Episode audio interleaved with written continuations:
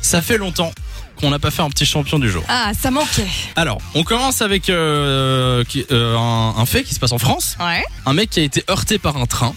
En Oui. fait, euh, il voulait, euh, il était avec sa maman, il, il voulait traverser les voies pour euh, admirer le lac, apparemment. c'est déjà très malin. Euh, ils ont mal évalué les risques parce qu'ils se sont fait heurter par le train.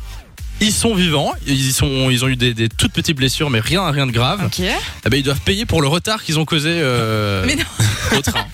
C'est pas, Champion. c'est pas une blague, ils doivent payer pour le retard euh, et du coup ils sont condamnés pour ça. Eh, C'est pas mal. Voilà. Deuxième info, ça se passe euh, aux États-Unis. Vous connaissez cette chanson